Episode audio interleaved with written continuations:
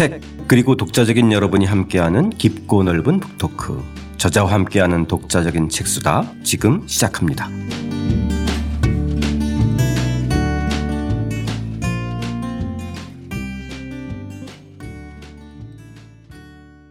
저자와 함께하는 독자적인 책수다 조선의 문장을 되살린 안대 교수님과 함께하는 문장의 품격 오늘은 일부 순서죠. 두려움 없는 저항의 목소리 허균편 함께 열어보겠습니다. 저는 책 만든 사람 김학원입니다. 안녕하세요. 포근이 형 박태근입니다. 예, 안녕하세요. 안대배입니다. 예, 저희 이제 본격적으로 이 7인의 조선의 문장가들의 세계로 좀 들어가 볼 텐데요. 오늘은 어, 허균입니다. 어, 지난번에 소개해 주신 대로 서균을 1번 타자로 어, 선발한 이유는 어쨌든 선구자적인 역할을 한 거예요. 그죠? 예, 맞습니다. 뒤에 이덕무라고 하는 분도 우리 선배 작가들 가운데 예, 우리들과 비슷한 성향을 보인 작가가 한 사람을 들으면 누구냐 허균이다라고 했습니다. 아, 예. 예. 그런데 사실 허균은 문집을 읽기가 좀 어렵습니다. 왜냐하면 네. 이분은 역적으로 몰렸기 때문에 그 문집이 공식적으로 유통될 수가 없어요. 음. 그래서 이분은 간행도 되지 않았고 이분은 조선이 망할 때까지 역적이라는 신원이 안 된 거죠. 예, 안 됐습니다. 네. 그래서 어 정말 지하에서 입은 문집들을 읽을 정도인데 그것을 보고서는 그렇게 높은 평가를 한 거거든요. 그런데 네. 허균이라고 하는 작가가 아, 사실 18세기 중반 이후에 유행하게 되는 새로운 그 문장의 흐름을 이미 150년 전에 이렇게 에, 시도를 했던 그런 네. 분입니다. 그러니까 그 주로 조선 후기에 그렇게 영정조 시대에서 활발하게 했던 문장가들의 시발점이 사실은 그죠? 허균에 예, 예. 있었던 예. 거잖아요. 예, 그렇게 볼수 예, 있습니다. 그러니까 이미 조선 중기 때. 예, 예, 맞습니다. 예, 그런 점에서 어, 좀 중요한 인물이기 때문에 선생님께서 1번 타자로 하신 것 같고요. 그럼에도 불구하고 아마 독자나 청취자 여러분들은 허균 그러면 그냥 홍길동전. 거의 동의어죠. 네, 예, 그렇죠. 이게 어떻게 보면 좀 교과서의 병폐이기도 할 텐데 허균 그러면 열의 아홉은 홍길동전만 떠올리는 경향이 있어요. 그런데 당연히 맞는 거긴 하지만 사실 허균은 그 굉장히 다양한 부분에서 큰 업적을 남긴 네네. 그런 부분입니다. 정치적인 부분은 뭐, 어, 정권의 반대를 해서 어, 역적으로 몰려서 처형당한 그런 분위기도 하지만 문학적으로는 일단 이분은 어, 조선시대 500년을 음, 전체를 털어가지고 비평가를 딱 한 사람만 들으라고 하면 허균을 듭니다. 아. 아. 국조시산이라고 하는 그 시선집이 그 이후에 나와 있는 모든 시선집의 모체입니다. 아, 아, 아. 음, 단순히 선집만 한 게 아니라 평도했고요. 그 다음에 이분은 그 또 시화를 이종을 또 펼쳐냈습니다. 그래서 네, 네, 네. 역대 한국의 중요한 시인들에 대해서 총 정리를 한 분입니다. 음. 비평가로서 대단했고요. 본인이 시인으로서 대단히 뛰어납니다. 그렇죠. 그 다음에 산문 작가로서 대단히 뛰어납니다. 그 다음에 뒤에서 좀 말씀드리겠지만 한정록이라고 하는 또 네네네. 저서를 냈는데요. 그 저서가 그 시대 상황에서는 나오기가 좀 힘든 굉장히 독특한 그런 책입니다. 네. 일종의 농법을 이야기한 그런 부분도 있고요. 음. 굉장히 다른 경향의 그런 책도 냈습니다. 그 다음에 이분이 홍길동전이라고 하는 그 전기를 냈지만 또 어, 홍길동전과 비슷한 굉장히 독특한 인물들을 각지를 다니면서 들었을 때 그런 부분들에 대한 전기를 남겼습니다. 장생전이라든지 아, 예, 예. 맞습니다. 예, 예. 나오는데 음. 이분이 이 유자 집에서 태어났지 않습니까? 네 그런데도 불구하고 도교 계통, 신선 이런 네. 그 중에 도교라고는 하지만 사실은 그들이 사회 체제에 적응하지 못해서 어 이탈한 그렇죠 비주류 비주류인들에 대한 네. 관심이 굉장히 많았습니다. 네. 그런 사람이 있다고 하면은 어려운데도 불구하고 꼭 찾아다니고 그랬던 네. 분입니다. 그런 전기들도 남아 있는데 그 문집에 남아 있지 않고 다른 곳에 숨겨져 있어서 이분 저작은 아직도 다 완성되지 않았다 이렇게 봐야 됩니다. 그래서 네. 문학적으로 봤을 적에 여러 측면에서 이분은 대단히 중요한 그런 분이라서 홍길동전 굉장히 위대한 저서긴 하지만 그것에만 매여서는 안 된다. 맞습니다. 네. 그리고 또 그 열애아업이 아닌 한 사람은 허균과 허준을 구별 못하는 사람도 있어요. 아, 진짜요. 아, 그리고 어떤 사람은 이 두 사람이 친인척이라고 그렇죠. 생각하는 사람도 있고 그렇죠. 예, 왜냐하면 예. 동시대인이기 때문에. 그렇죠. 거의 동시대인. 예, 예. 동시대인이기 때문에 여러분 아마 그 독책의 청취자 여러분들은 예. 허준과 허규는 다른 사람이고 예. 친인척, 친인척 관계도 아니고. 네. 그죠? 허균의 친인척은 네. 이, 그 유명한 네. 허난설원이 허균의 누이다. 그렇죠. 손은 네. 그다음에 허, 엽이라는 또 그렇죠. 허엽의 네, 아들이고 네. 허엽은 뭐 동인의 영수. 네.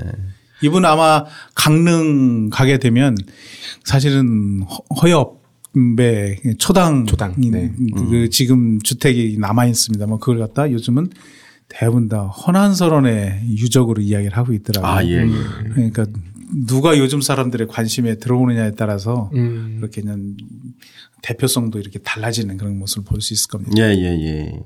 잠깐 우리 허균에 대해서 안된 선생님이 좀 정리해 놓으신 걸 한번 좀 같이 그 공유해 볼까요? 네, 허균이 어떤 사람인지 먼저 짚어볼 텐데요.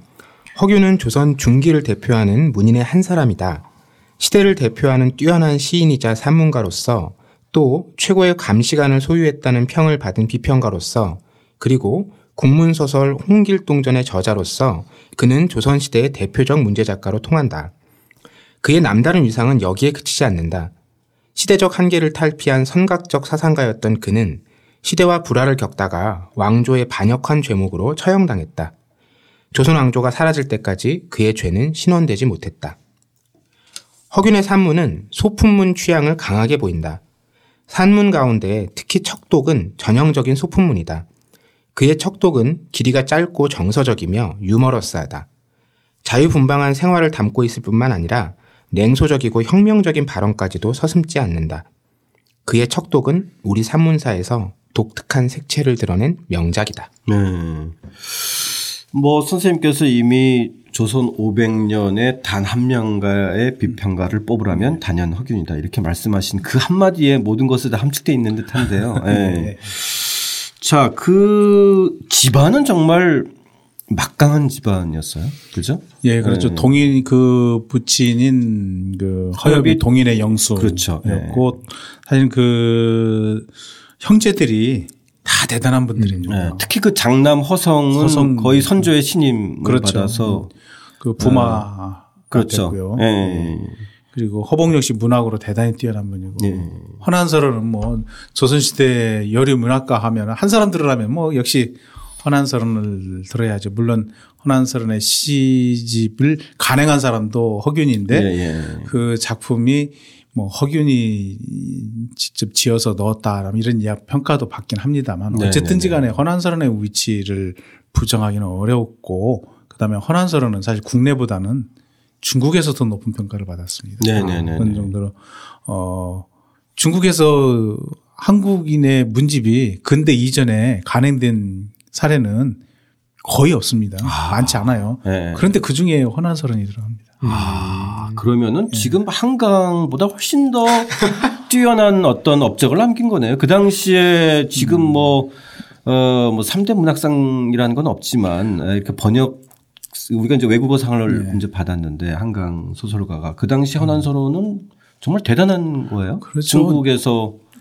지금 어. 상황은 비교할 수가 없는, 없는 시대인데 그렇죠. 네. 뭐 중국에서 여류문학 이야기를 할 적에는 허난설원에 대한 이야기를 빠짐없이 그렇게 할 정도이니까 네. 대단한 인기를 누렸다 이렇게 봐야 됩니다. 아. 그러니까 뭐 그 시대하고 지금 시대하고는 여러 가지 상황이 다르기 때문에 뭐 그래서 단순 비교 대상 단순 비교하기는 좀 어렵지만 네. 정말 그 자체만으로도 사실상 그렇죠. 상상할 수 있는 어떤 그 그렇죠.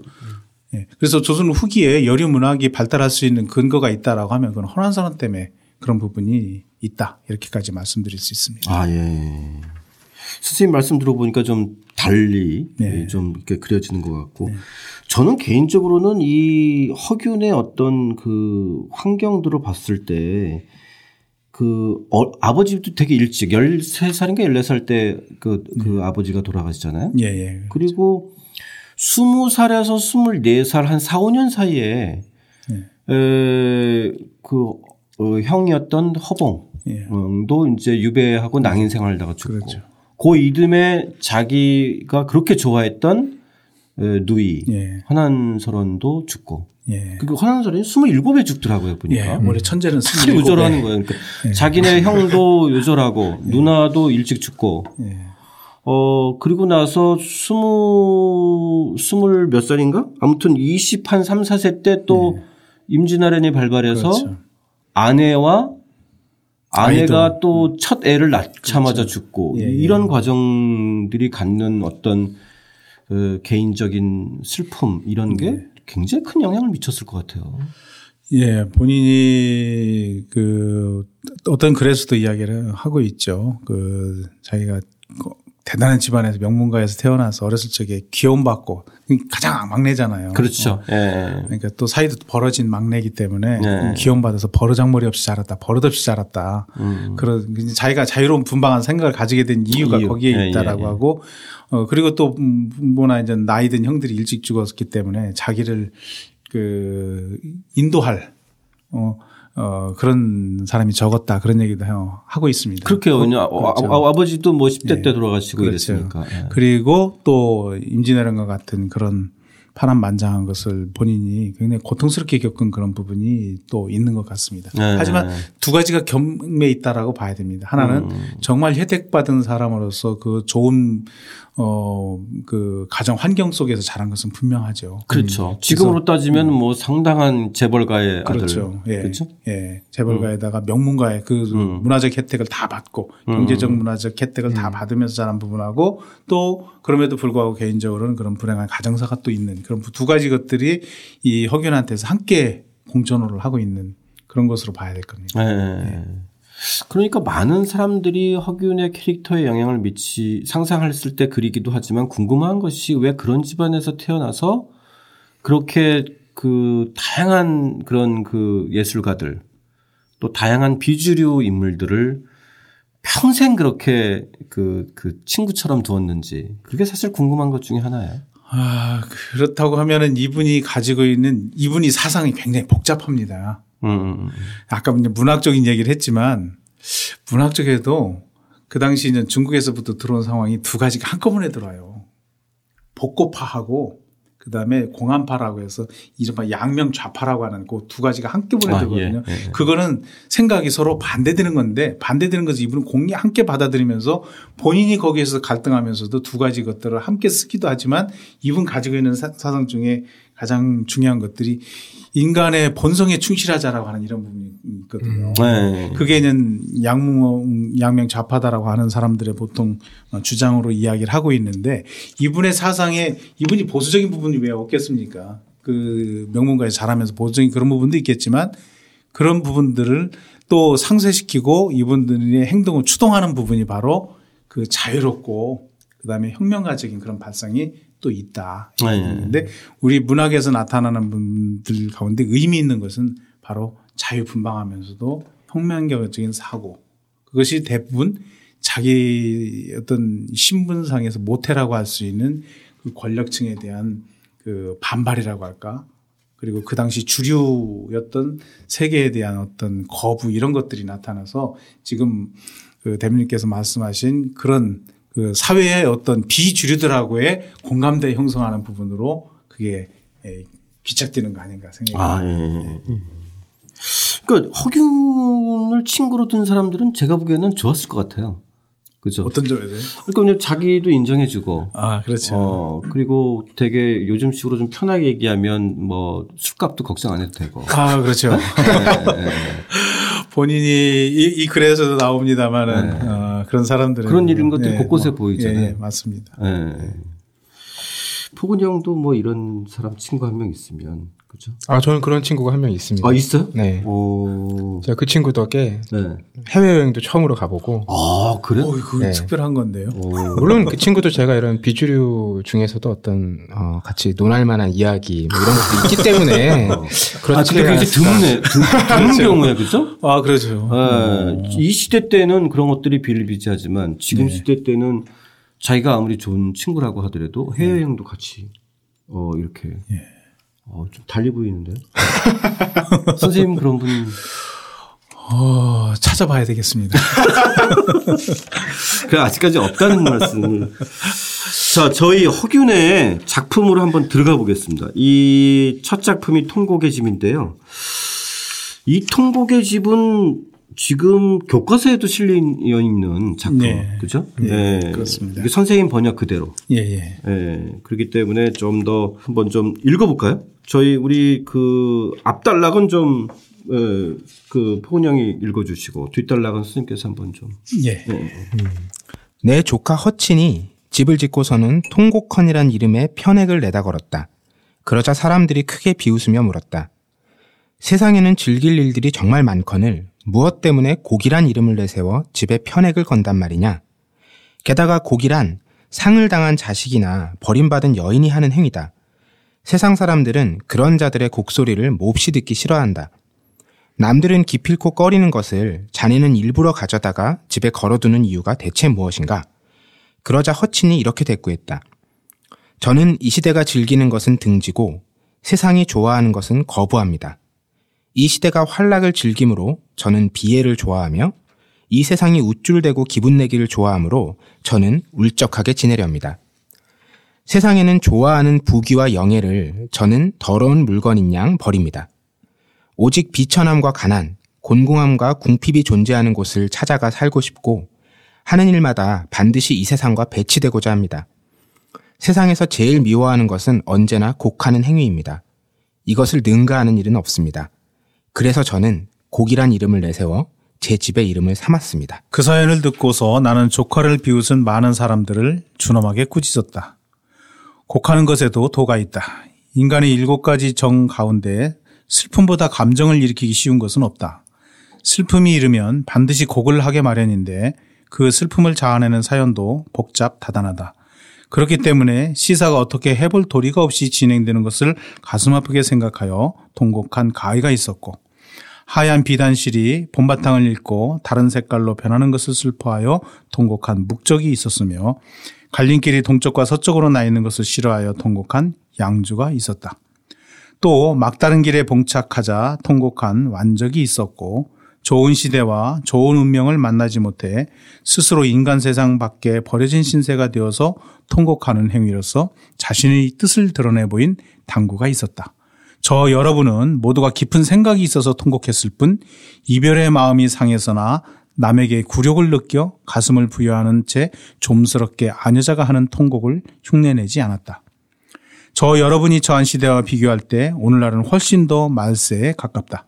국가의 일은 날이 갈수록 그릇되어 가고 선비의 행실은 날이 갈수록 허위에 젖어들며 친구들끼리 등을 돌리고 저만의 이익을 추구하는 배신 행위는 길이 갈라져 분리됨보다 훨씬 심하다. 또 현명한 선비들이 고뇌를 당하는 상황은 막다른 길에 봉착한 처지보다 심하다. 그러므로 모두들 세상 밖으로 숨어 버리려는 계획을 짜낸다. 만약 저 여러 군자가 이 시대를 직접 본다면 어떤 생각을 품을지 모르겠다. 아무래도 통곡할 겨를도 없이 모두들 팽함이나 구론이 그랬듯 바위를 가슴에 안고 물에 몸을 던지려 하지는 않을까. 허친이 통곡한다는 이름이 편액을 내건 까닭이 여기에 있을 것이다. 그러니 너희는 통곡이란 편액을 비웃지 않는 게 좋을 것이다. 내 말을 듣고 비웃던 자들이 잘 알았습니다. 라며 물러났다. 오간 대화를 정리하여 글로 써서 무 사람들이 의아하게 생각하는 심정을 풀어주고자 한다. 음. 이 허균의 조카 허친도 대단한 사람이에요. 아, 대단한 사람이죠. 네. 그런데 저는 약간 의심스러운 게 네. 이 통곡헌이라는 이름을 여기에서는 허친이라는 분이 내걸었지 않습니까? 네네. 근데 진짜 허친이 그렇게 내걸었을까 아니면 허균이 예, 본인이 내걸면서 허친으로 가탁을 했을까 그거는 음. 어, 명확하지 않은 부분이 아, 있, 예. 있 습니다. 이 예, 한글만 예. 가지고 판단하기는 쉽지 예. 않다. 근데 사실 이, 이 글의 어떤 음, 논조나 예. 예, 그다음에 이 필체나 이런 것들을 보면 허균의 생각이 확 들어가 있는 그렇죠. 그렇죠? 허친보다도 그렇죠. 허균의 생각이 압도적으로 배어 있는 듯한 느낌은 가져요. 그렇죠. 이 전체의 내용은 허균의 생각에서 나오는 그런 거죠. 네. 그래서 허친이 달았다 하더라도 거기에다가 의미를 부여하고 이렇게 한 것은 이분이고 아마 다른 허친이 만약 통곡헌이라고 썼다 하더라도 다른 사람한테는 이 글을 부탁하기 쉽지 않았을 겁니다. 아 그렇죠. 음. 예. 네. 그러니까 예전에는 보면 그렇게 집을 짓고 편액을 걸고 예. 그런 다음에 글을 청탁해서 이렇게 그 글을 그, 대, 그, 그 기둥인가요? 그 기둥이 아니라 네. 음, 저기 뒷부분에 요즘 보면 처마 끝에 있지 않습니까? 네네네. 그럼 또집 안쪽에 여기에다가 그 집의 의미를 이렇게 풀이한 글들이 다 이렇게 실리는데 보통 아. 기문이다 이렇게 쓰, 아. 하죠. 예. 음. 보면은 그 옛날 한옥가 보면은 그 그렇죠. 글, 들이 보여요. 그렇죠? 예, 예, 네, 편액은 앞에 이제 네. 걸어 놓는 거고. 그렇죠. 네. 그런데 이 글 같은 경우는요. 허균도 이야기를 했지만 이름 자체가 아, 할 수가 없는 글입니다. 그렇죠. 당시로서는. 네. 더구나 곡자가 들어가 있잖아요. 통자도 네. 물론 의미가 있지만 제가 여담이지만 그 정조 1796년도에 나온 그 유명한 문서가 있습니다. 규장 전운이라고.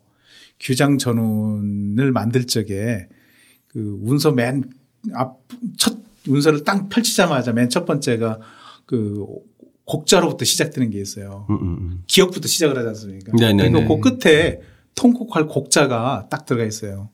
처음에 그, 그대로 간행을 하려고 했어요. 그런데 딱 펼치다가 정조가 딱 보더니 아니 운서를 딱 펼쳤는데 맨 첫 번째 장에 곡할 곡자가 들어가니까 이거 뭔가 모르게 운수가 불길하지 않냐. 네. 좋지 못한 글자가 들어가니까. 그러니까 이 순서를 바꾼다든지 또 글자를 안 들어가도 될 글자를 한두 개 넣어서 곡자를 그 다음 장으로 넘겨라라고 했습니다. 아, 예. 그런 그만큼 민감한 그렇죠. 예. 그 곡, 통곡할 곡자가 들어가면은 뭔가 모르게 깨림칙하잖아요. 그렇죠. 예. 그래서 이렇게 한 건데 더구나 집에다가 통곡헌이라고 하면은 사람들 느낌이 이게 집에 이야기 많이 생기지 않을까라고 해서 끼림칙해서 붙일 수가 없습니다. 음. 그런데 붙인 거거든요. 이거는 여기에서 통곡은 뒤에도 나오지만 아녀자의 통곡을 그 흉내내지 않았다고 나온 걸로 보면은 음. 이거는 단순히 개인적인 의미에서의 통곡이 아니라 음. 어, 사회적인 것, 국가적인 것 시세 판단 이런 것들이 들어가는 거죠. 네. 음. 바로 그 선생님께서 낭독해줬던 것처럼 오늘날 얘기하면서 바로 그 네. 대목이 있잖아요. 국가의 그렇죠. 일은 날이 갈수록 그릇되어 그렇죠. 네. 네. 선비의 행실은 날이 갈수록 허위해져들고 그렇죠. 이렇게 정말 당시의 세태에 대한 그렇죠. 아주 그 정면 직설적인 그렇죠. 지적이란 말이에요. 예, 맞습니다. 여기에서 이야기한 것처럼 지금 이 시대는 눈 뜨고 볼 수 없는 네, 시대다. 네, 네, 정말 통곡할 수밖에 없는 이런 시대이기 때문에 음, 음. 그 아름다운 문구로쓴 이름을 붙여야 될 그 집의 현판에 통곡헌이라는 이름을 붙인다. 이거거든요. 그러니까 이거는 만약에 위정자나 고위 정책하는 사람들이 이거를 허균이 썼다라고 보면 얘가 이 시대를 마세라고 했지 않습니까? 네. 이 마세라는 표현은 할 수 있습니다. 그런데 이 글 전체를 놓고 보면 그 이 시대에 대해서 이 왕조에 대해서 얼마만큼 불만을 많이 가지고 있는지를 그 직설적으로 드러내는 음. 네. 그 시대에 대한 네. 고글 한 거잖아요. 그렇죠. 네. 네. 거의 지금으로 따지면 뭐 체제 전복과 같은 그렇죠. 거기 때문에 국가보안법으로 바로 그렇죠. 이제 그 구속될 그 예. 성질의 것인데. 예, 예 그렇죠? 맞습니다. 참 그런 점에서 허균의 이 어떤 그 두려워지지 않는 예, 네. 그이 직설적인 언어 구사 이런 게 상당히 그 눈에 띄는 그런 글이네요. 네, 맞습니다. 이게 후대에도 어, 자기 문장 선집에다가 이런 글을 쓴다고 하는 것은 참 용기를 내지 않으면은 음. 쉽지 않은 그런 글을 인데 이게 남아 있다는 것도 참 그 특별한 일인 것 같습니다. 음. 네. 저는 궁금해지는 게 이런 글을 쓸 때 당시의 청자라고 할까요? 그러니까 이 글을 읽는 사람들을 과연 허균은 누구로 생각했을까요? 그러니까 이런 생각이 드는 거예요. 어쨌든 이 사회에 대한 체제에 대한 비판일 수 있는데 그걸 받아들이는 사람들은 위정자에 대한 비판으로 받아들일 수도 있고 그렇기 네. 때문에 또 그 체제에서 억압을 받기도 하는 거잖아요. 그렇죠. 그렇다면 이런 글을 쓴 당시 허균은 이 글을 누가 읽을 거라고 생각을 했을까? 혹은 누가 읽으라고 음. 생각을 했을까? 그 관례적으로 보면 이런 글들 사대부가 글을 썼을 적에는 그 당대에 글을 읽는 모든 사람들한테 글은 다 연결돼 있다라고 보는 겁니다. 음. 그리고 대부분의 작가들은 뭐냐면 내 글은 지금 시대 사람들한테는 읽히지 않더라도 후대에 글을 읽는 사람들한테는 다 읽힌다라고 하는 아. 이런 것을 가지고 있어요. 그냥 자기들끼리만 보고 만다 이거는 거의 있을 수가 없는 일입니다. 음. 그러니까 이것은 분명히 글을 쓰는 대상들한테 자극을 주기 위해서 쓴 의식하고 쓴 의식하고 쓴 겁니다. 네, 네, 네. 그리고 사실 이 당시에도 분명히 이렇게 걸리면 네. 입소문이 나지 않을까요? 그렇죠. 그죠? 그런데 네. 허균이 이런 생각을 가지고 있다라고 하는 것은 상당한 정도로 당시 사람들한테 공유되고 있는 부분이 그렇죠. 음. 내가 이런 생각 가지고 그렇죠. 있다라는 예. 것을 공공연하게 밝히는 예. 것이기도 한 거죠. 예, 예, 그렇죠. 음. 자, 이 그 다음 글 푸주간 앞에서 입맛을 쩍쩍 다시다는 사실 굉장히 흥미로운 그 배경이 그래요. 이 도문대작의 서문인데. 예, 그렇죠. 예, 사실은 이 도문대작이라는 그 이 작품 자체가 당시로서는 좀 굉장히 그 획기적인 건데. 그렇죠. 도문대작 하면 도살, 저기, 뭐 푸주관 앞에서 입맛을 쩍쩍 다신다. 그런 음, 제목이잖아요. 네네. 그러니까 도문대작이라고 하는 저서의 서문인데 그 도문대작이라고 하는 그 일종의 단행본이지 않습니까? 네. 단행본의 내용이 당시 조선에서 맛볼 수 있는 온갖 다양한 음식에 대한 보고서 네. 그리고 서울만이 아니라 전국 각 자기가 다녀본 곳에 다 음식이 예, 거기에 돼 있으니까 네. 아 요즘으로 치자면은 이게 음식 조리서 라고 볼 수 있는 거죠. 그렇죠. 근데 전국의 사내 그렇죠. 진미를 다 지금 다 기록해 놓는 거잖아요. 그런 거죠. 네. 요즘 이거 나왔으면 정말 방송에서 떴을 그죠? 쉬운 미식회 같은 거죠. 어, 그러니까 이런 책 자체가 허긴이 이 책을 쓰기 이전에는 없었습니다. 네. 음. 저는 이 글도 재밌었지만은 이 이걸 쓴 배경이 굉장히 흥미롭더라고요.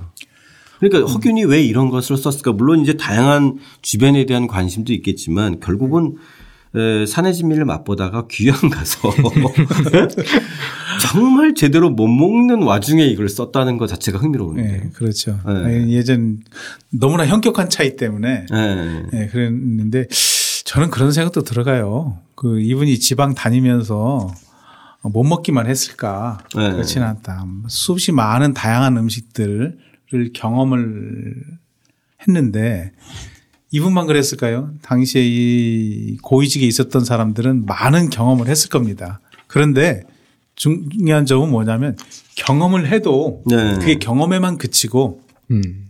먹는 것에 대한 것은 글로 써서는 안 된다라고 하는 이른바 자기 통제. 아, 그렇지. 네, 이런 네. 것들이 사대부를 가지고 네. 자기 검열이 네. 이 여기 작동을 하는 거거든요. 음. 왜냐하면 식색은 성이잖아요. 먹을 것과 그 남녀 관계는 인간의 본성이지만 그런 본성은 저급한 단계의 본성이라고 해서 육아에서는 그걸 갖다 억누르려고 하는 것들이 있습니다. 지난 시간에 말씀드렸던 음. 음. 그이 고문에서는 음식 이야기들을 그 고문의 근엄한 문체를 가지고 음식 이야기를 하면은 하찮은 걸로 여겨서 하찮은 걸로 여겨서 네. 안 합니다. 네. 네. 그런데 이분 같은 경우는 아니 내가 경험한 이 중요한 경험이고 먹는 거 인간의 본성이잖아. 음. 그거 써야지. 음. 근데 다른 사람은 그런 걸 왜 써? 이렇게 하는 서로 그 대결하는 양상이 벌어지는데 그런 점에서 허균은 과감하게 쓴 겁니다. 네. 자, 이 허균의 네. 저작 도문 제작 흥미로운 저작인데 이 도문 저작의 서문인 이 이 글 뒷부분 한번 좀 같이 이렇게 음미해 볼까요? 네. 음. 내가 죄를 지어 바닷가로 거처를 옮긴 후부터는 쌀겨나 쌀아기조차 제대로 될 형편이 못 되었다. 밥상에 올라오는 것이라곤 썩은 뱀장어와 비린내 풍기는 물고기, 쇠비름과 미나리에 불과했다. 그조차도 하루에 두 끼밖에 먹지 못하여 밤새 뱃속이 비어 있었다. 산의 진미를 입에 물리도록 먹어서 물리치고 손도 대지 않던 옛날의 먹거리를 떠올리고 언제나 입가에 침을 질질 흘리곤 했다. 이제는 아무리 다시 먹고 싶어도 하늘에 사는 서왕모의 천도복숭아인 양 아득히 멀게만 느껴진다. 내가 동방사기 아니고 보니 무슨 수로 그 복숭아를 몰래 따겠는가. 마침내 그 음식들을 분류하여 기록하고 틈이 날 때마다 살펴봄으로써 고기 한 점 먹은 셈 치기로 했다. 작업을 마치고 나서 책의 이름을 푸주관 앞에서 입을 크게 벌려 입맛을 다신다는 뜻으로 도문 대작이라 했다. 세상의 벼슬 높은 자들은 온갖 음식 사치를 다 누리면서 하늘이 낸 물건을 절제함 없이 마구 쓴다. 나는 내 경우처럼 영화와 북이란 언제나 지속되는 것이 아님을 경계하고자 한다. 아. 야, 입가에 침을 질질 흘리곤 했다. 이런 걸 쓴다는 것 자체도 일단 놀랐네요. 그렇죠. 지금도 피해야 할 문장인 것 같은데. 아, 네.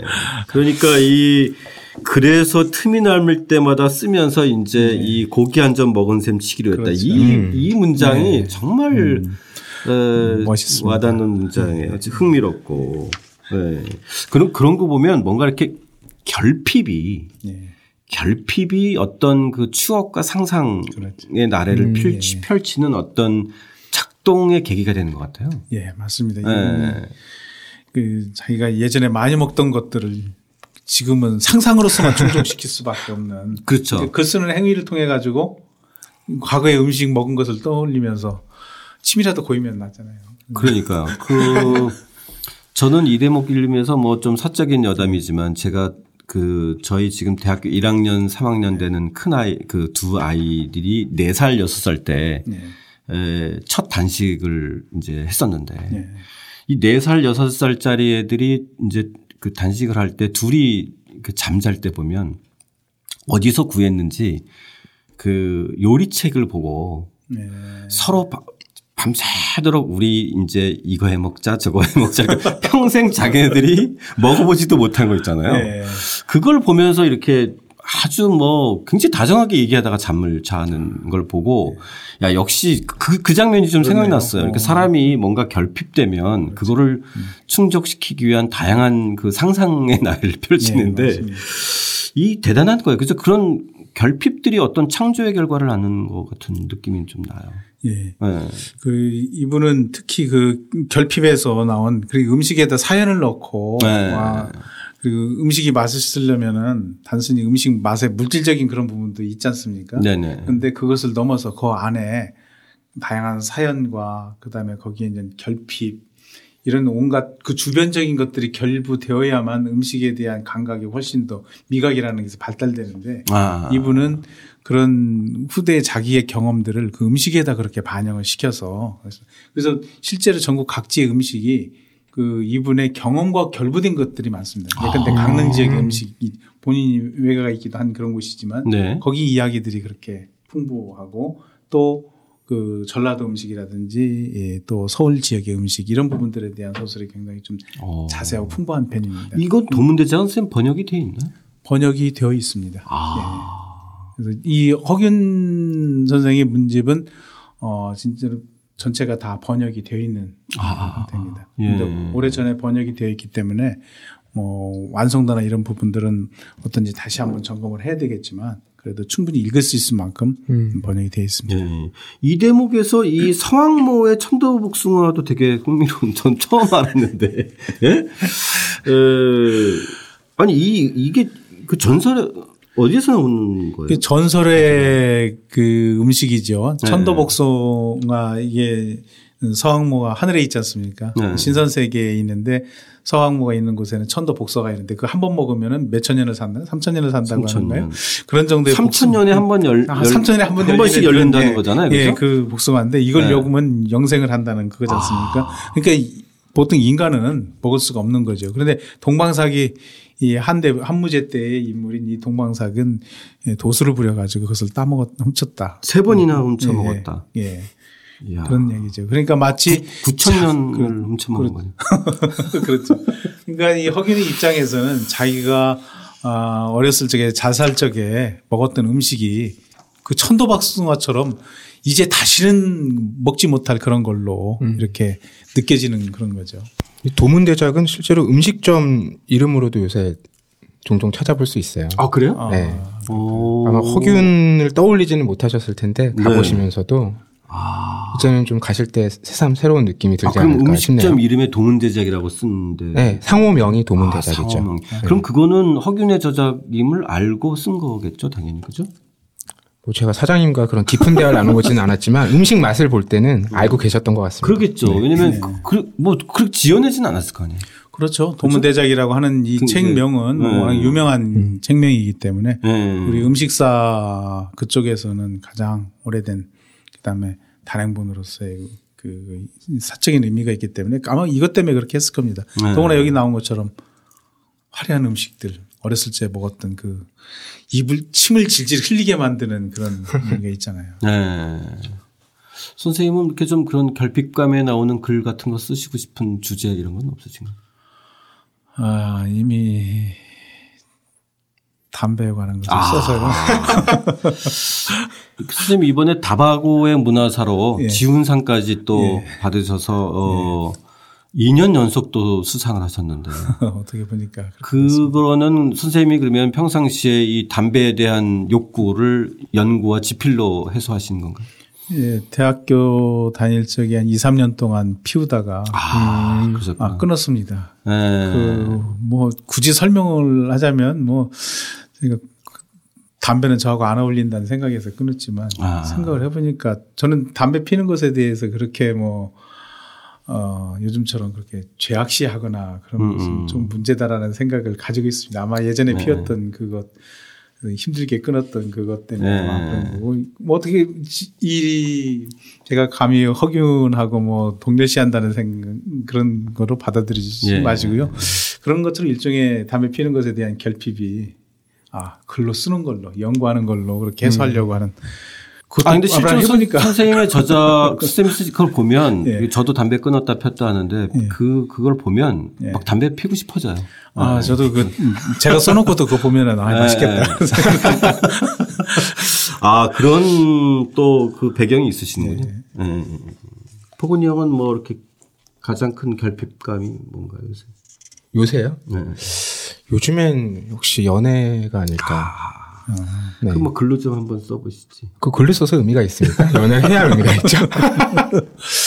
아니 김학원 대표님은 뭐 술 담배 다 마음껏 아, 즐기지 않으십니까? 저는 이제 담배를 끊고 어, 네. 또요? 내 평생 아니, 나, 아니 그 술을 끊고 내 평생 마신 술에 대한 글을 쓰고 싶은 마음은 있습니다. 상당히 어려운 일인 것 같긴 하네요. 네. 자, 저희 그 이 비방꾼과의 대화도 사실 이, 이 글도 그렇지만은 이 글쓰기 방식도 사실 그 흥미로운 글인 음. 것 같아요. 이 가상 네. 인물을 설정하고 대화를 해 나가는 이 방식. 그렇죠? 네. 네. 이 지금으로 보면은 그 이런 방식들이 조금 그 낯설게 느껴지실지 모르겠는데 어, 근데 이전에 네네. 동아시아에서 글쓰기 방법 가운데 에, 하나의 어떤 그 자주 쓰이던 그런 음. 방법 중에 하나가 가상의 에, 누군가를 자기하고 다른 생각을 가진 사람을 설정해서 아. 아. 어, 그렇게 대화를 주고받는 형식으로 이렇게 하는 게 있습니다. 음. 그 가상의 반대자하고 이렇게 할 경우에는 주제가 분명하잖아요. 자기 나한테 그 공격하거나 공격하면 들어오면 내가 거기에 대해서 음. 음. 어 나의 의견을 제시하는 그러니까 둘의 대화 가운데 에, 내가 하는 이야기가 옳은 거죠. 음. 나의 생각이고 음. 그런데 가상의 적은 뭐냐면 그 아마 나를 보는 수없이 많은 이 시대 사람들 딱 이렇게 음. 제시되는 겁니다. 네. 그래서 예컨대 여기 이 글에서도 그렇지만 한 데서부터 그런 것들은 이제 나오긴 예컨대 홍대용 같은 경우도 거기 의사문답 같은 데서 어, 단행본에서도 뭐라고 얘기했냐면 그 허자와 그 실자. 네 네네. 네, 네. 그게 서로 대화를 통해 가지고 음. 우주관을 막 이야기를 하고 있거든요. 예, 예, 예. 이런 식으로 이 가상의 에, 누군가와 이렇게 서로 이야기 나누는 것이 아, 그런 게 그 당시에는 자주 썼던 예 자주 썼던 그, 런 방법 방식 중에 하나예요. 예, 예. 음. 이 글에서 재밌는 건 보통 그런 가상 인물과의 대화를 음. 설정하면 음. 그 구조 자체만으로도 선생님 말씀하셨듯이 내 말이 옳은 거잖아요. 네네. 또 허균은 굳이 끝에다가 그 사람의 스스로 패배를 인정하는 말까지 그렇죠. 덧붙여놔요. 네. 잘 알겠어. 내가 참으로 멍청했어. 네. 당신의 설명을 듣고 보니 용한 무당에게 점을 친 것 같소. 당신이 사귀는 것은 훌륭하고 음. 당신의 한 말은 잘못이 없소. 내가 말을 잘못했으니 참으로 소인배입니다. 음. 아, 이렇게까지 무릎을 더군다나 말을 마치고 불러서는 그의 뒷모습이 비틀 것 그렇게, 그렇게까지는 얘기 안 합니다. 보통. 아. 그랬을 적에. 음. 네. 예. 그런데 이분은 아주 상대를 갖다 완전히 이런 말로 제압하고 묵사발을 낸다 음. 이렇게 음. 예, 얘기를 하는 거죠. 음. 그만큼 자기 신념에 대한 확신이 음. 있는 거죠. 네. 아, 이제 실제로 글을 듣다 보거나 아니면 어떤 할 때 가상 대화 같은 것들이 연상될 때가 있어요. 그죠? 음. 네. 네. 그러니까 뭔가 맞습니다. 이렇게 하고 싶은데 이런 것들을 다 못했을 때 한번 그런 가상 대화를 해보고 싶은 것도 아, 예, 있잖아요. 그죠? 예. 음. 오히려 선명하게 자기 생각을 드러내는데 음. 아주 좋은 방법 중에 하나다. 그러니까. 이렇게 그 영화 감독 김기덕 네. 감독이 정말 이렇게 여러 가지 그 어려운 일을 겪고 나서 찍은 게 아리랑인데 네. 딱 아리랑이 그런 영화잖아요. 네. 그죠? 자기와 또 다른 자기를 네. 내놓고 네. 이 이것들이 서로 대화하면서 네. 자기가 하고 싶었던 네. 그 메시지를 까는 이런 방식인데 저도 뭐 이걸 읽으면서 아리랑 영화도 다시 한번 떠올려 봤던 작품입니다. 아무튼 굉장히 흥미로운 그런 부분인 것 같고 우리 지금 아까 선생님께서 좀 말씀해 주셨던 그 한가함의 열망은 그 이 한 한정록의 이 서문인가요, 선생님? 예, 맞습니다. 한정록이라고 하는 단행본이죠. 예. 서문입니다. 이 한정록에 대해서 좀 저희는 좀 낯선 감이 있는데 사실 허균의 저작 중에서는 대단히 중요한 그 대작이잖아요. 그렇죠. 이게 네. 단행본이고 지금도 서점에 가면 한정록이라고 하는 단행본으로 나와 있습니다. 아까 도문대작은 어, 분량이 조금 작은 편인데 네네. 이 한정록은 분량이 좀 많은 편입니다. 그래서 네. 거의 이 그 만년의 저작이라고 볼 수 있고요. 그래서 뭐라고 할까 어 한가롭게 에, 살아가는 것에 대한 음? 그 다양한 그 과거의 이 사례 같은 것들 또 해놓고 한가롭게 살아가려면은 경제적인 뒷받침이 되지 않습니까? 네네. 그래서 농사를 이렇게 짓는 게 좋겠다. 음. 그리고 한국 경제적인 게 마련이 되면 거기에서 즐기려면 그냥 가만히 있는다고 즐겨지는 게 아니잖아요. 그래서 거기에 어떤 수를 갖춰 놓을 것이냐 또 어떤 서와 감상을 하면서 할 것이냐 음. 어떻게 즐길 것인가의 내용 그다음에 즐기는 방법에 관한 내용들 이런 것들이 안에 에 들어가 있는 겁니다. 네네. 그런데 그 내용들이 그 이렇게 즐기고 하는 것들이 거기에서 한가롭게 사는 것은 다른 말로 하면은 그 현실을 벗어난다는 얘기거든요. 음, 음. 그래서 여기서 역시 뭐냐면은 권력이나 경제적 분화 이런 것들을 버리고 떠나서 정말 자유롭게 사는 것에 대한 열망 같은 것들이 표현되어 음, 겁니다. 음. 그런데 이런 자유롭게 사는 열망들이 그 당시 고관들은 사실 그런 것들을 갖다 마음 한켠에는 있겠지만 음. 실행을 못하는 것들이거든요. 네. 그런데 더구나 책으로는 잘 안 냅니다. 음. 그런데 이분은 그런 것들이 나는 내가 부러운 건 뭐냐 성공 집안의 뭐 명문 거적으로 만드는 것 이런 음. 것이 아니라 나는 전원행 은퇴해서 한가롭고 자유롭고 내 멋대로 정말 내가 하고 싶은 것 즐기면서 살겠다라고 음. 하는 이런 것들이니까 이런 내용들은 그 이전에 아마 거의 보기가 힘듭니다. 그렇죠. 더구나 단행본으로까지 예, 예. 그런 다양한 다양한 사례들을 이렇게 음. 모아가지고 그러다 보니까 이 책 역시 그, 그 시대의 사대부들의 일반적인 성향하고는 굉장히 다른. 음.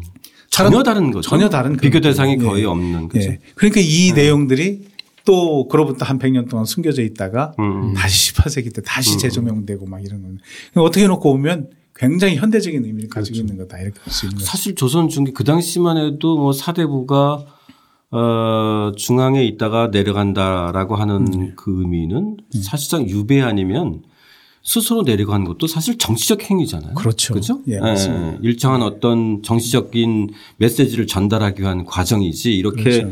정말 이렇게 세상과 등지고 한가롭게 자유롭게 사는 거하고는 전혀 상반된. 아니, 그렇죠. 그렇죠. 네, 맞습니다. 선생님, 이 대목에서 스님께서 좀 같이 청취자 여러분하고 한번 읽고 싶은 대목 한번 좀. 네. 예, 저는 그 36쪽에 있는 음, 걸 읽고 싶은데요. 네네. 어, 오히려 반대로 권세를 쫓는 길 위에서 허둥대느라 한 해 내내 한가로운 때가 없었다. 털끝만한 이익이나 손해에 넋은 경황이 없었고 목이나 파리 같은 자들이 칭찬이나 비방에 마음은 요동을 쳤다.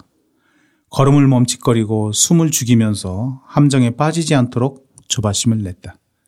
큰 기러기가 높이 날고 봉황이 하늘로 솟아오르며 매미가 허물을 벗듯이 시원스럽게 혼탁한 속세를 벗어났던 옛날의 현자와 나 자신을 비교해 보았다. 지혜롭고 어리석기가 하늘과 땅 차이보다 훨씬 더 컸다. 음. 자기가 이 대목이 아마 이 한정록을 음, 쓰게 음, 된 아마 동기일 텐데요. 네네네. 네, 네. 여기서 보면 자기가 이분도 나름 고관을 지낸 분이잖아요. 네. 고관을 지내면서 그 관계에서 얼마나 힘들게 자기가 살았는지를 음. 음. 보여주는 그런 대목입니다. 네. 그래서 권세를 쫓는 길에서 정말 그 뒤처지지 않으려고 그렇게 노력을 많이 했고, 음. 그 다음에 별것도 아닌 이익 얻으려고 또 손해 보지 않으려고 정말 경황 없었고, 그 다음 대목이 중요한 것 같아요.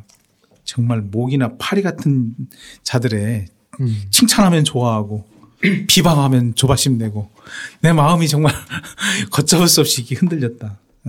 그래서 함정에 음. 빠지지 않으려고 막 너무너무 힘들어했고 이게 음. 이 대목을 입으면은 이거 그때나 지금이나 똑같은 거 아닌가 맞습니다. 이런 생각을 들 음. 정도로 음. 그러니까 그런 것들의 다른 분들은 그런 마음을 속이는 거 아닙니까 음. 그런 마음이 생기면 아야 넌 출세해야 돼라고 해서 억누르고 인생 끝까지 가는 건데 이분은 중간 중간에 마음에 마음에서 우러나는 것 자기 양심에서 우러나온 소리에 본인이 음. 그것을 갖다 귀 기울인 거죠.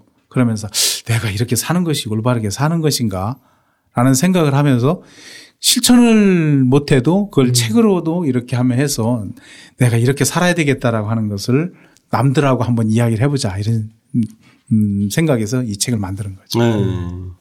사실 이 한정록의 이러한 허균의 글을 보면은 본인이 그 과거 그 입시 그 급제 동기인 이 이첨인가요? 그죠? 네. 네. 자기보다 한 뭐한 여섯 살인가 아홉 살 위기는 하지만 그 당대의 권세를 누린 이첨하고 이렇게 패모론을 네. 이렇게 주장하면서 이렇게 그 어떤 합류했던 정치적 역정의 과정이 사실상 어, 어떻게 보면 단정질 수는 없지만 허기훈의 어떤 의도를 하기보다는 네. 또 한편의 어떤 정치적 그 생존의 한 방편인 그렇죠. 것 같은 느낌도 좀 들어요. 예, 맞습니다. 네. 본인이 뭐 마음 두 가지 마음이 있는 거 아니에요? 출세하고 그렇죠. 싶은 마음도 그렇죠. 있고, 네. 야 이게 옳지 않다라는 생각도 네. 있으면서 네. 여기서 한 것처럼 마지못해서 따라갔는데 마음 음. 양심에서는 옳은 건 아니다라고 이렇게 음. 반성을 하면서 그 반성을 하다 보니까 나중에 결국은 어 전혀 딴 길로 이렇게 가게 된 음. 건 거겠죠. 그렇죠. 그렇지 네. 않았으면 사실상 뭔가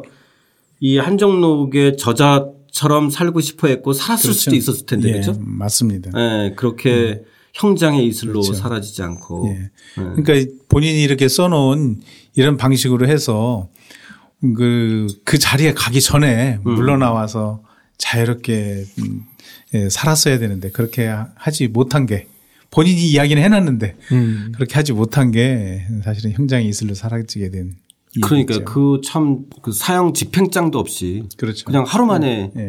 네. 집행돼 버렸잖아요. 네, 그때 그 허균의 마지막 하루는 어땠을까 참 정말 이, 이, 한, 이 한정록을 읽고 어, 그 당시에 허균의 장면을 떠올라 보면 조금 남다른 것 같은데. 음, 예. 굉장히 어. 그 급박하게 처형이 이루어지고 본인도 음, 상상도 못했던 그렇죠. 거잖아요, 그렇죠? 그래서 허균의 네. 집에 있던 것들을 그 어, 뭐야, 조카가 여기 그 형이 부마지 않습니까? 네네네.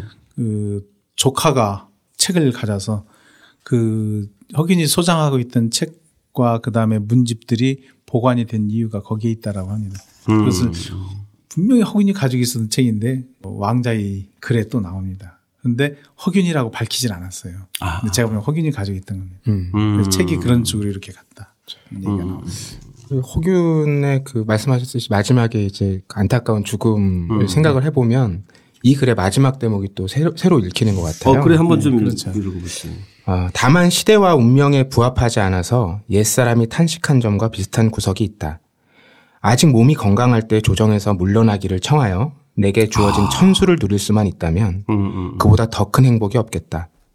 훗날 숲 아래에서 세상을 버리고 속세와 인연을 끄는 선비를 만나게 되거든 이 책을 내어놓고 서로 논평하며 읽고 싶다.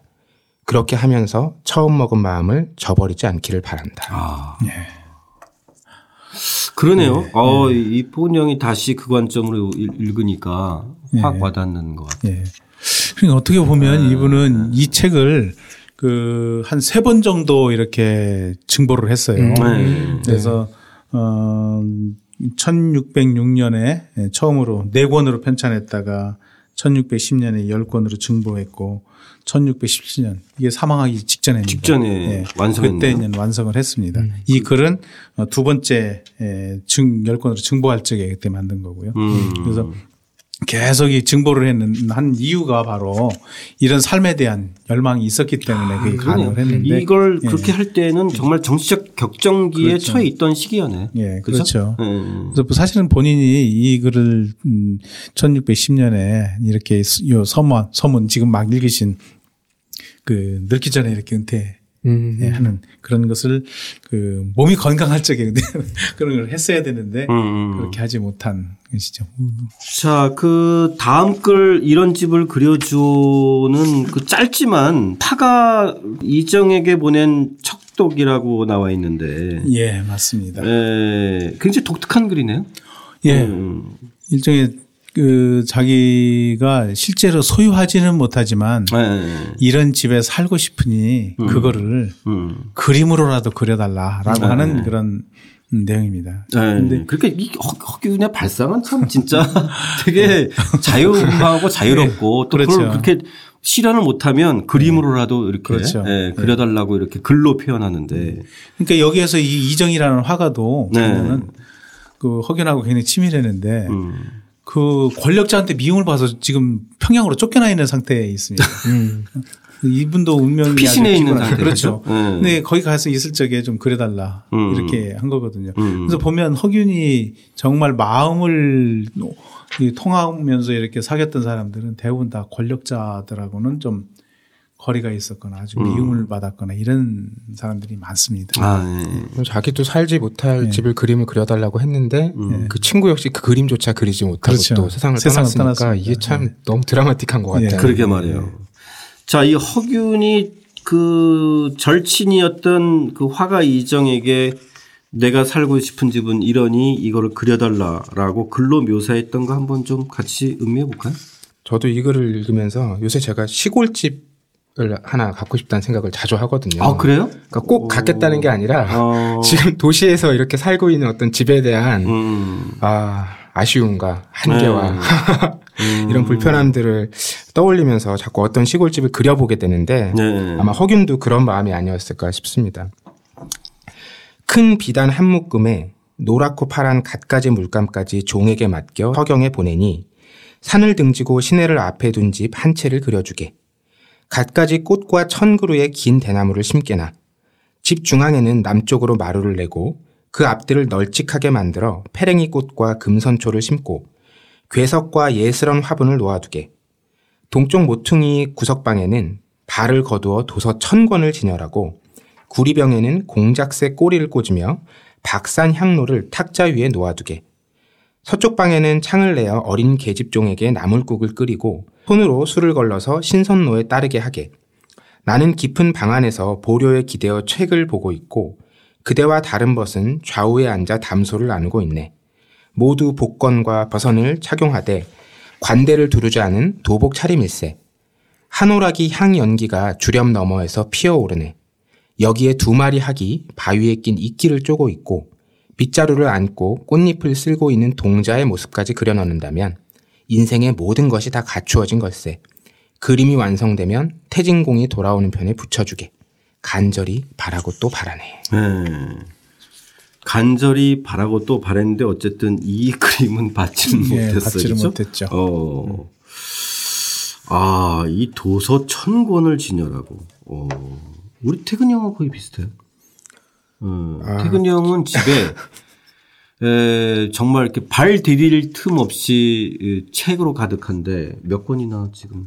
아, 자랑이 아니기 때문에 뭐 권수를 밝히. 아, 제가 자랑으로 얘기하는 게 아니라 사실을 좀 알고 싶어서 그 사실. 네, 너무 늘 그 책을 볼 때마다 네. 아, 스스로에게 부끄럽기도 하고요. 아. 책에게 미안하기도 한데요. 네.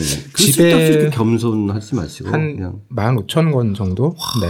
어, 대단히 많네요. 자, 저희가 예길로 세긴 셌는데 선생님도 아마 이런 그 로망을 좀 가지신 아, 그렇죠. 남자 로망이죠. 네. 그 다음에 그그 사람들이 경제적 여유가 있으면 하고 싶어 하는 것들이 있잖아요. 네네네. 요즘 같으면 바로 뭐 차를 산다든지 뭐를 한다든지 다 하는데 과거에서 그 하고 싶은 욕망의 마지막이 뭐냐면 정원입니다. 아. 주택과 정원이 딸린 것을 딱 만드는 건데 네. 이게 바로 그거거든요. 음. 그 단순한 방위 문제가 아니라 어떤 울타리를 딱 해서 그 안에 어떻게 적용을 하고 여기도 보면은 이게 과거에 그 정원을 그린 그림들 보면은 다 있는 여기에 음. 하나씩 하나씩 찾아보면 다 있습니다. 네. 이게 생뚱맞은 게 아니거든요. 음. 꽃하고 대나무가 있어야 되잖아요. 음. 그다음에 배석도 있어야 되고 화분도 하나 있어야 됩니다.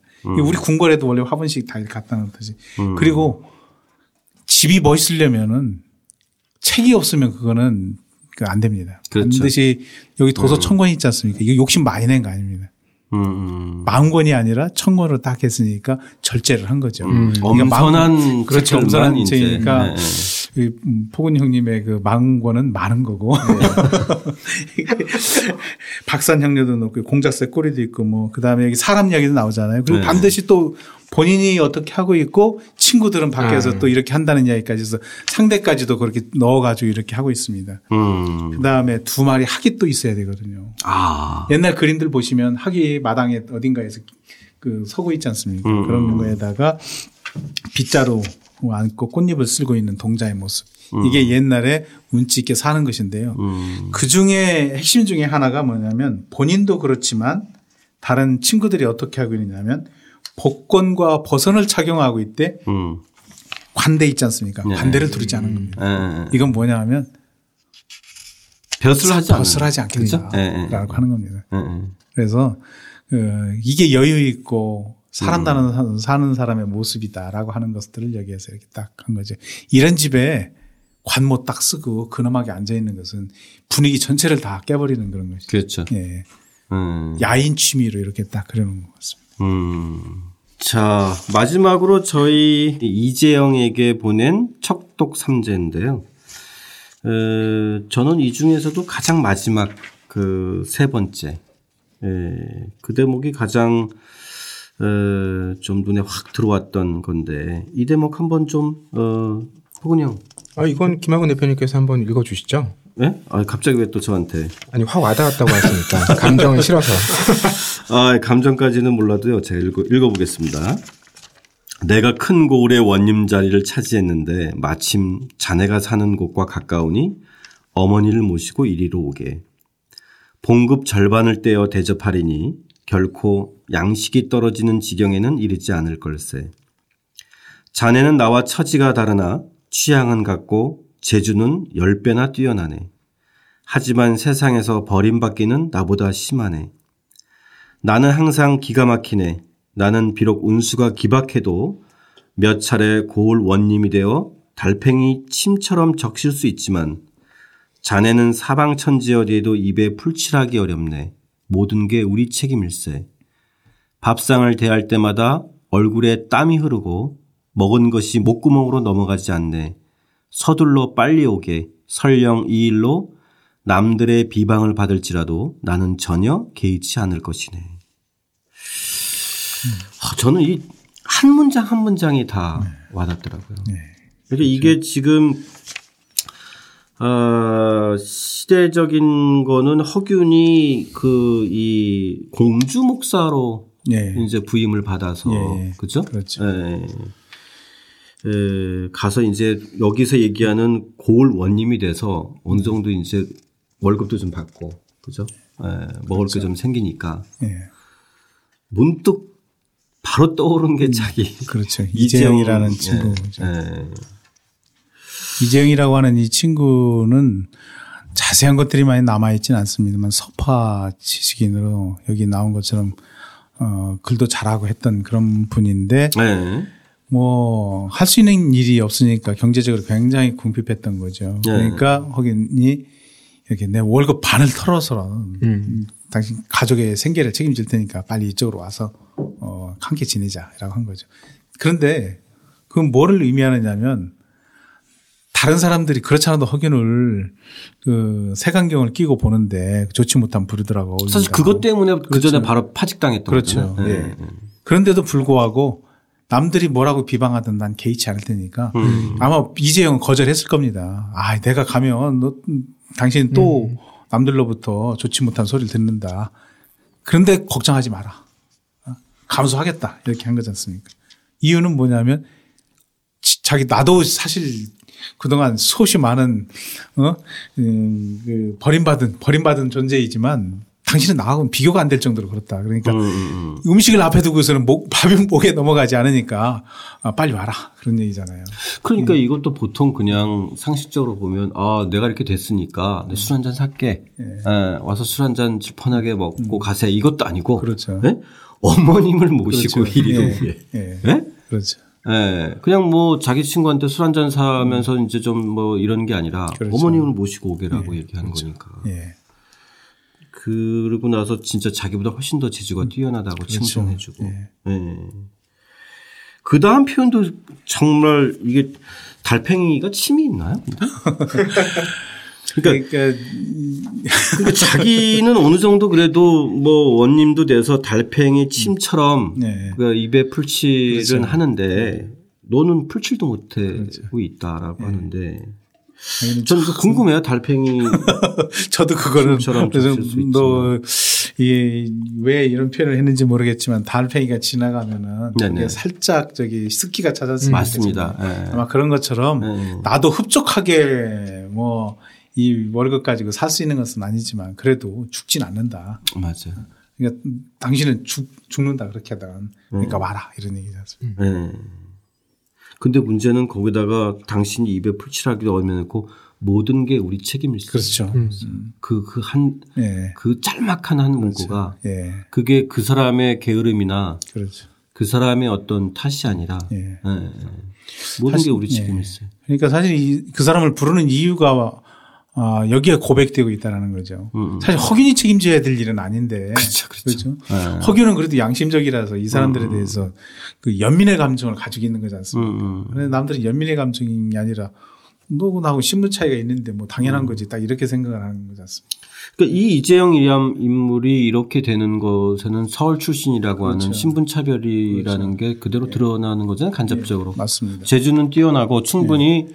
에, 자기 어머니 음. 밥을 굶길 정도는 아닌 예. 재주를 타고났지만 그렇죠. 예. 서울 출신이라는 것 때문에 그렇죠. 자기는 물론 자기 어머니까지 입에 풀칠하기 어려운 사정을 예. 허균이 간접적으로 드러낸 그렇죠. 거기 때문에 우리 책임일세라는 표현이 아마 그런 데서 나오는 예, 맞습니다. 그렇죠? 예. 음. 그러니까 사대부로서 자, 사실 허균은 모든 것에 혜택을 입잖아요. 그러니까 서퍼가 아니니까. 그렇죠. 그런데 당신들을 그런 식으로 몰아서 차별 대우를 하는 것은 양반 사대부들 전체의 책임이다. 그런데 음, 음, 음. 실제로 더욱 책임감을 느껴야 될 사람은 그런 책임을 느끼지 않고 그걸 갖다 허균만이 느끼고 이렇게 그들한테 에 사실 이건 개인적인 거잖아요. 그렇죠. 두 사람 사이에 이렇게 하는 거지만 남들은 그것도 안 하는 거지 않습니까? 음. 친구라고 해서 이렇게 하는 거고요. 그 유독 허균은 주변에 서울 음. 출신들이 음. 많았던 것 같아요. 예. 그렇죠? 스승도 그랬고. 예, 선곡 이달도, 선곡 이달도 어, 네, 그렇고. 어, 그랬고 주변에 그런 사람들한테 연민의 감정을 하고 도와주려고 하니까 아, 자연스럽게 또 더. 그 더 올리게 되고 음. 그들의 처지를 이해하면은 한 사람 한 사람이 다 아, 가였고 음? 그럴 수밖에 없죠. 음. 그러니 그러다 보니까 또 아, 사회가 이래서는 안 된다 라고 판단을 해서 음, 정권을 잡고 있는 사람들에 대한 불만이 한꺼번에 이렇게 어, 생기는 거고 그러다 보니까 당연히 행동으로 또 옮기지게 되고 그런 네. 것 같습니다. 사실 이 벗에 대한 그 허균의 모든 생각들이 여기에 다 배어 있는 그렇죠. 것 같은데 네. 저희들로서는 감이 잘 그, 그, 그, 그 상상이 잘 안 가는 예. 네. 그런 그런 정도예요. 예. 네. 그 앞서 잠깐 이야기하고 말았습니다. 홍길동전이 있지 않습니까? 네. 홍길동전이나 장산인전 등등 이분의 전기 작품 속에 나와 있는 분들을 면밀히 한번 바라보게 되면 두 가지 성향들이 보입니다.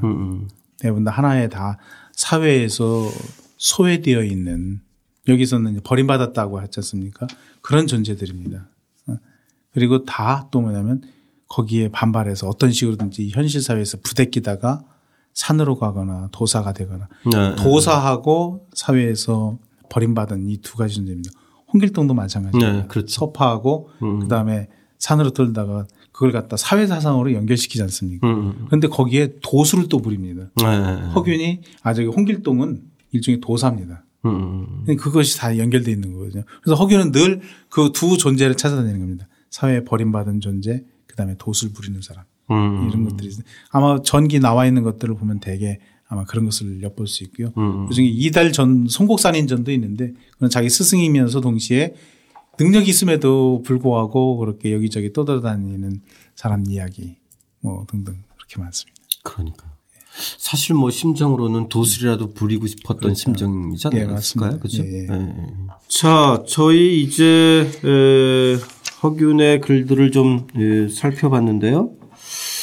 어, 포근 형 좀 어땠어요? 가장 마음에 들었던 허균의 그런 뭔가요? 저는 뭐 앞서도 요즘 제 생각과 겹치는 이런 집을 그려줘. 아, 네. 이 글이 가장 기억에 남네요. 네. 네. 다음에 우리 그 저기 다음 시간에 에, 그 포근이 형이 이런 집을 그려주를 하나 써가지고 와서 낭독하면 어떨까요? 본인이 그리고 있는 그 시골집. 네? 책은 한 권도 없었으면 좋겠습니다. 아 책을 아, 이제 지겨워졌나요?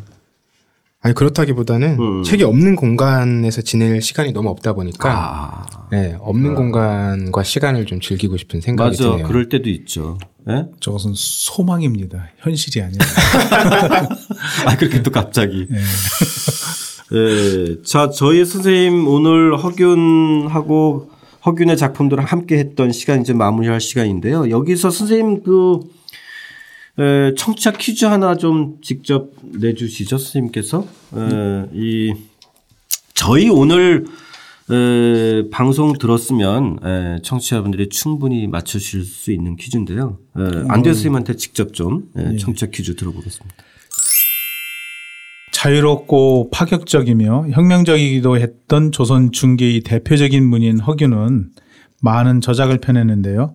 다음 중 허균이 쓰거나 편찬한 책이 아닌 것을 골라주세요. 1.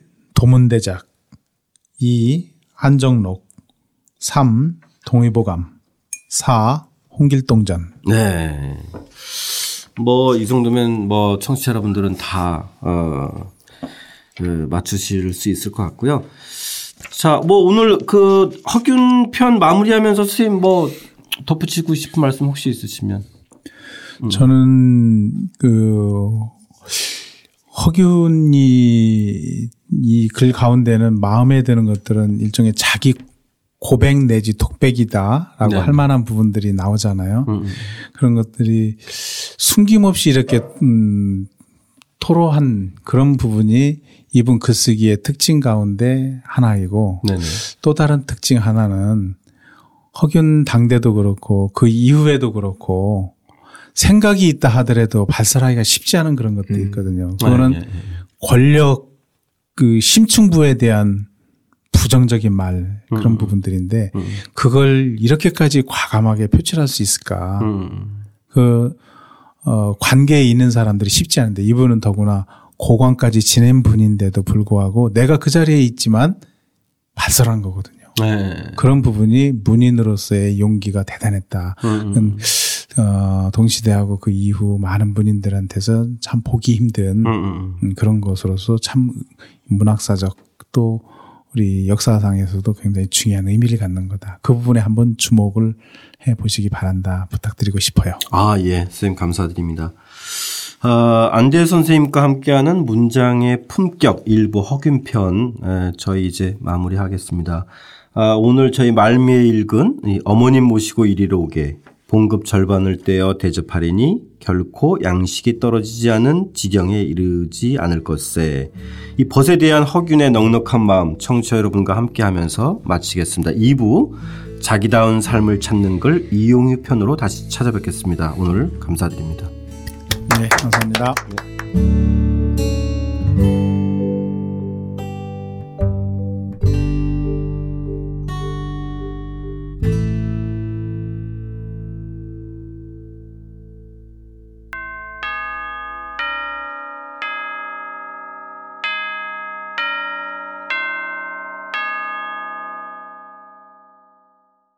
독자적인 책수다 새로운 청취자분들이 댓글 남겨주셨는데요.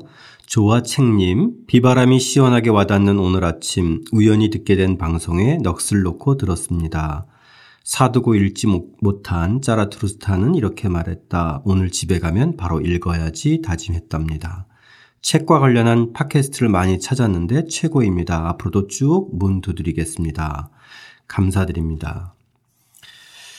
내가 진짜다 님도 감사 감사 이렇게 남겨주셨고요. 감사드립니다. 다음에는 또, 어, 멋진 댓글 저희 기대하겠습니다.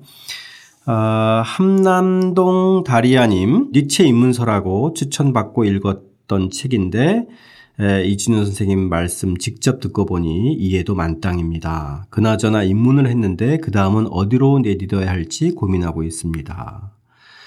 어, 이진우 선생님 추천대로 짜라트루스타는 이렇게 말했다. 머릿말 한번 읽어보시고요. 어, 그리고 나서 내친 김에 본문도 한번 음, 더 어, 읽어보시면 어떨까 싶, 싶습니다. 어렵지만 그래도 어려운 걸 한번 좀 읽으면서 아마 그 다음 행보를 할 수 있지 않을까 기대합니다.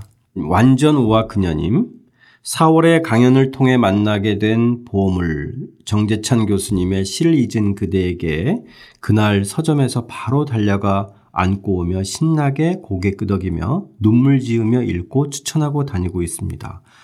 아, 신나고 또 고개 끄덕이고 또 눈물 지으면서 이렇게 읽으셨다는데 정말 감사드립니다. 직접 사고 선물하기도 했고요. 별에 대한 강연을 들었었고 다른 주제에 대해서도 들을 기회가 있었으면 좋겠다고 생각했는데 딱 독자적인 책 수다 팟캐스트 발견하고 뛸 듯이 기뻤습니다. 아껴서 하나하나 집중해서 듣고 있습니다. 정말 정말 감사합니다. 더불어 휴머니스트 출판사에서 나오는 책들은 무조건 믿고 사서 볼 마음 충만합니다. 감사드립니다. 정말 우아한 분이신 것 같아요. 완전 우아 그녀님 반갑고요. 자주 뵙겠습니다. 아, 새로 댓글 남겨주신 청취자 여러분들께 감사드리고요. 아, 문장의 품격 일부에서는 특별 퀴즈를 마련했습니다. 정답과 함께 청취 후기 남겨주신 분들 중에서 추첨을 해서 알라딘 굿즈 마크 트웨인 머그컵을 드리겠습니다. 이 새로운 선물이죠. 정말 멋진 머그컵인데요. 많은 참여 바랍니다. 감사드립니다. 독자적인 책수다. 다음 방송에서는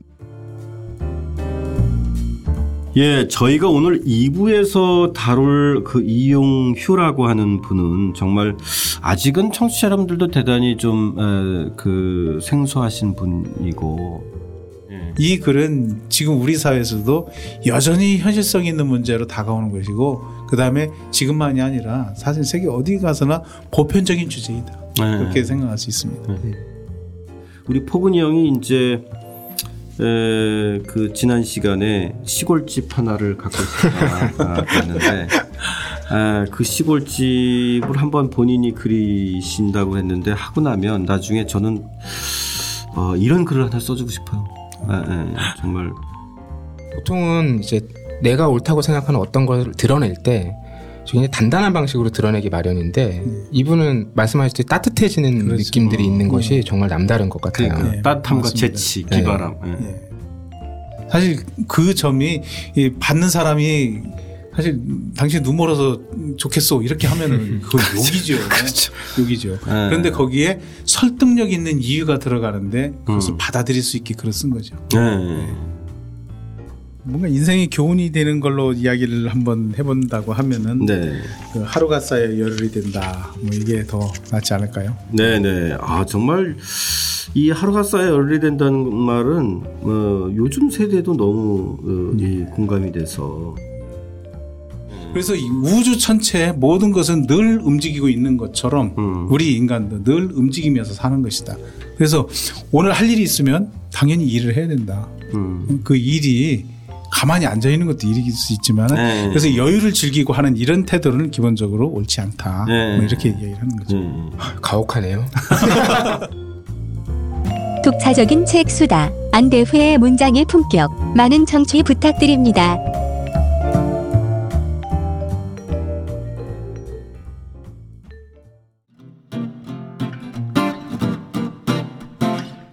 독자적인 책 수다는 책 읽는 사람들이 모이는 공간 알라딘 서점과 함께합니다.